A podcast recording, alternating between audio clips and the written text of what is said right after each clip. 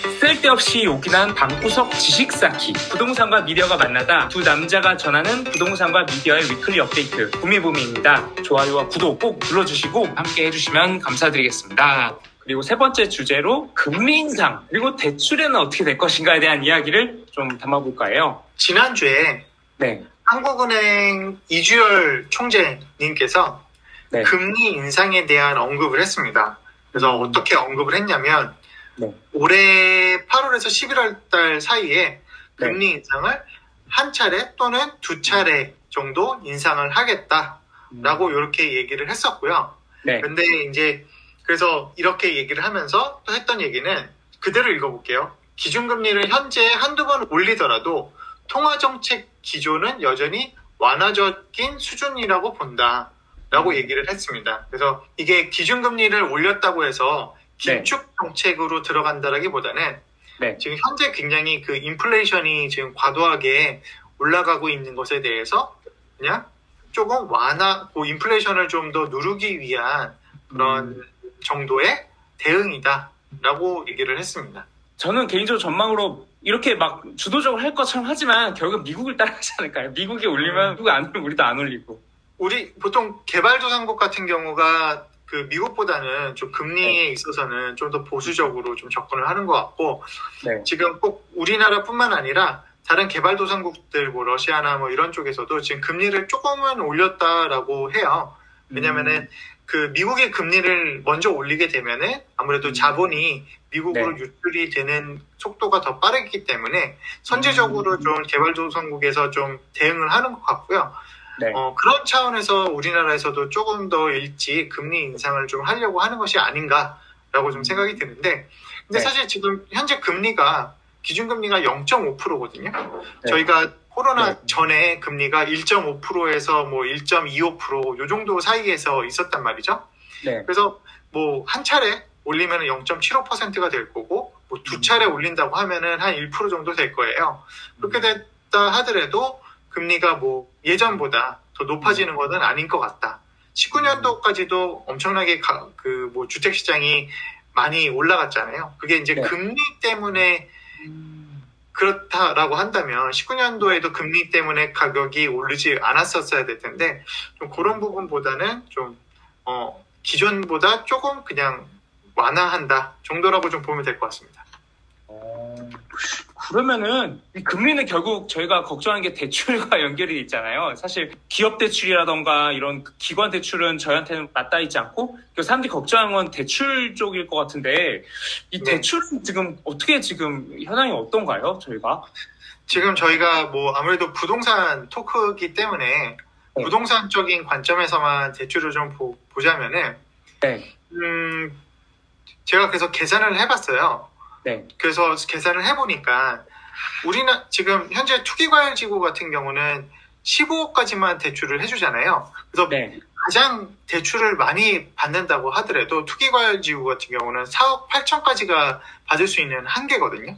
네, 그리고 그 다음에 어, 만약에 조정지역이다. 조정지역이다라고 하면은 15억 아파트 같은 경우 대출을 받을 수 있는 가장 큰 금액은 6억 3천입니다. 근데 지금 현재 지금 주택 담보 대출 뭐 더 싸게 받을 수 있고 조금 더 높게 받을 수는 있겠지만은 한 2.5%라고 본다면 그다음에 지금 현재 원리금 상환으로밖에 안 되잖아요. 네. 그렇죠? 원리금 상환으로 기준으로 봤을 때 지금 현재 그 투기과열 지구 같은 경우 대출을 15억 아파트를 받는다고 한다면 그 원리금으로 지금 내야 될 돈이 월 189만 6천 한 190만 원 정도 되거든요. 네, 보시면 원 정도. 네, 근데 이거 만약에 이제 금리가 올랐다. 물론 네. 지금 현재 금리를 올리는 수준이 0.25%나 0.5%밖에 되지가 않아요. 근데 만약에 이제 이거를 그 드라마틱하게 금리가 5%까지 올랐다라고 본다면 네, 어, 매월 내야 되는 원리금이 250만 원 정도로 늘어납니다. 그렇게 되면은 실질적으로 어, 이 사람이 그 2.5%인 지금 현재와 그다음에 앞으로 만약에 5%까지 올랐을 때의 그 원리금의 차이는 한 60만 원대 정도밖에 차이가 안 나게 되거든요. 그렇게 봤을 때는 과연 60만 원 올랐다고 해서 음, 이 사람이 굉장히 큰 부담을 느낄 것이냐. 월 60만 원. 네. 월 60만 원. 네. 60만 원. 네, 그렇죠. 그래서 180만 원 정도 내던 사람이 한 250만 원 정도 낼 텐데 음. 그게 과연 60만 원이라는 돈이 크게 그 사람이 이 사람이 집을 팔 정도로 이렇게 큰 그런 부담이 될 돈일 것이냐라고 봤을 때에는 그렇지 않을 것 같다라는 게 좀 느낌이고요. 그 다음에 또 한 가지는 지금 현재 주택 정책상 다주택을 가질 수가 없도록 되어 있잖아요. 네. 또한 다주택을 가지고 있다 하더라도 그 대출을 하나밖에 지금 받지를 못하고 있잖아요. 그렇게 봤을 때, 어, 분명 내가 살고 있는 집 하나만 대출을 받는 사람들이 대부분일 거고, 그래서 금리가 오른다고 하더라도, 어, 여러 개의 대출을 내가 주택에서 껴, 끼고 있는 것이 아니기 때문에, 음. 주택 같은 경우는 크게 부담이 되지 않을 것 같다. 특히 뭐 음. 15억 주택을 매수한 사람이 한 5억짜리 정도 대출을 받았다면 충분히 음. 어느 정도 소득 수준은 있을 거라고 보여지거든요. 그런 네. 사람에게 60만 원 정도는 큰 부담은 되지 않을 것 같다라고 음. 좀 계산이 좀 되더라고요. 음, 그럼 이게 저희가 행여라도 이게 한 0.25% 이렇게 한 단계 올라간다 한들 이게 주택시장에 막 찬물을 끼얹거나 구매 심리가 확 줄어들거나 이럴 요인은 거의 없다고 이렇게 볼 수가 있겠네요. 네. 제가 제가 말씀드린 5%도 사실은 음. 어, 굉장히 높은 수치고요. 현재 그 저성장 시대이기 때문에 대출 금리가 5% 정도까지 올라갈 정도로 그렇게 금리 정책을 쓰지는 않을 거라고 봐요. 음. 그렇게 봤을 때에는 굉장히 보수적인 금액인 거고 3%, 4%, 3에서 4% 정도대로 올라간다고 하더라도 뭐 단순하게 계산했을 때는 뭐 한 3, 40만 원 정도 대출 음. 원리금이 늘어날 텐데 음. 크게 어, 부담은 안 되는 금액이다. 고소득자에겐 특히나 더. 음, 오, 알겠습니다. 그러면은 뭐 이렇게 금리에 대해서는 약간 뭐 주신하되 너무 그렇게 염려 안 해도 되겠다. 네, 네. 그렇기도 하고요. 그 다음에 네. 뭐 미국 같은 경우 아까 잠깐 얘기를 했는데 어, 네, 미국은 어떤가요, 분위기가? 네. 미국 같은 경우도 사실은 미국은 오히려 지금 현재 나타나고 있는 인플레이션이 네. 그렇게 크게 문제가 될 것이 아니다.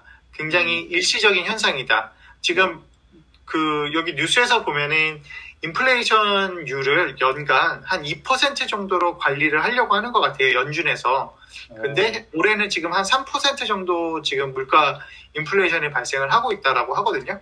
계속적으로 3%가 될 것은 아니고 일시적인 올해의 현상일 뿐인 거고 왜냐면은 작년에 워낙 인플레이션이 없이 경기가 바닥을 쳤기 때문에 그거에 대한 그냥 상대적으로 올해 물가 상승률이 조금 높을 뿐이고 다시 내년이 되면 2% 정도로 유지가 될 거고 큰 문제가 없을 것이다. 그래서 우리는 어 23년도쯤 금리 인상을 계획은 하고 있다.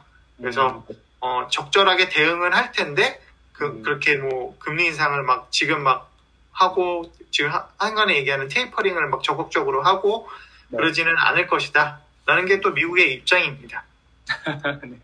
파월 뉴스 나올 때마다 사람들이 어디서 금리, 금리 막 하는데, 네, 주식 시장에 요동을 치죠. 연준 의장이. 네, 네, 네. 아니, 이분이 뭐 금리 인상 없다고 계속 말씀하시니까, 또 네. 좀, 일단은 좀 큰 변화 없을 거다. 이렇게 좀 생각을 네, 하면서. 물론 물론 내부적으로도 뭐 그 연준에 있는 그런 위원 위원회에서 다른 사람들도 뭐 의견이 좀씩 틀린 것 같기는 해요. 크게 흐름은 그렇다라는 거고 네. 그다음에 뭐 부동산으로 봤을 때에는 부동산이 아까 제가 계산한 것처럼 그렇게 큰 금액의 부담이 없고 그다음에 부동산이 금리로만 가지고서는 움직이는 거 아니잖아요. 그렇죠? 음, 만약 금리로만 움직였을 거면은 그 따를 때에도 어, 금리로만 이게 움직임이 있었을 텐데 그런 거 말고도 다양한 요인이 있기 때문에 아무래도 그 금리 부분은 이제 예의주시는 하겠지만 크게 걱정해야 될 건 아니다. 물론 무리해서 투자한 사람들은 좀 걱정을 하긴 해야겠죠. 음, 그렇게 좀 보여집니다. 여기 찬호님께서 홍춘욱 박사님이 우리나라 대출의 총량은 많지만 자산담보대출 비중이 굉장히 낮다. 뭐 이런 말씀도 주네요. 저희 담보대출 워낙 안 해주니까. 네, 오히려 우리나라가 지금 그 DSR의 DSR 비중이랑 부채 비율이 높다라는 얘기를 하지만 사실상 지금 거의 18년, 19년도부터 대출을 막아놨기 때문에 네. 의, 의외로 부동산에 지금 그 가격 올라간 것만큼 대비해서 대출이 많이 껴있지가 않아요. 음, 그래서 오히려 미국 같은 경우는 그런 LTV 대출이 어- 그 LTV 같은 경우가 이제 제한이 되어 있지 않기 때문에 좀그 네. 비중이 높지만은 우리나라는 전혀 지금 대출의 비중의 건정성에서도 좀 네. 크게 문제가 없다라고 좀 보여집니다. 네, 우리나라 건전성 걱정하지 말라. 네. 아, 이렇게 또, 야, 뭔가 저희 방구석, 저희 방구석 토커인데 뭔가 뭐 웅장해지네요, 마음이 막 거시경제를 하고 이렇게. 어, 뭔가 뜨거웠던 시간이었던 것 같습니다. 그렇죠. 이렇게 해서 어, 지금 뭔가 마음이 웅장해지고 뭔가 하반기에 불장에 대을 것 같은 이런 뜨거운 전망 잘 들었고요. 부미부미는요 팟빵 팟캐스트 그리고 네이버 오디오에서 만나보실 수 있고요. 좋아요와 구독 꼭 눌러주시고 부미부미 함께 해주시면 감사드리겠습니다.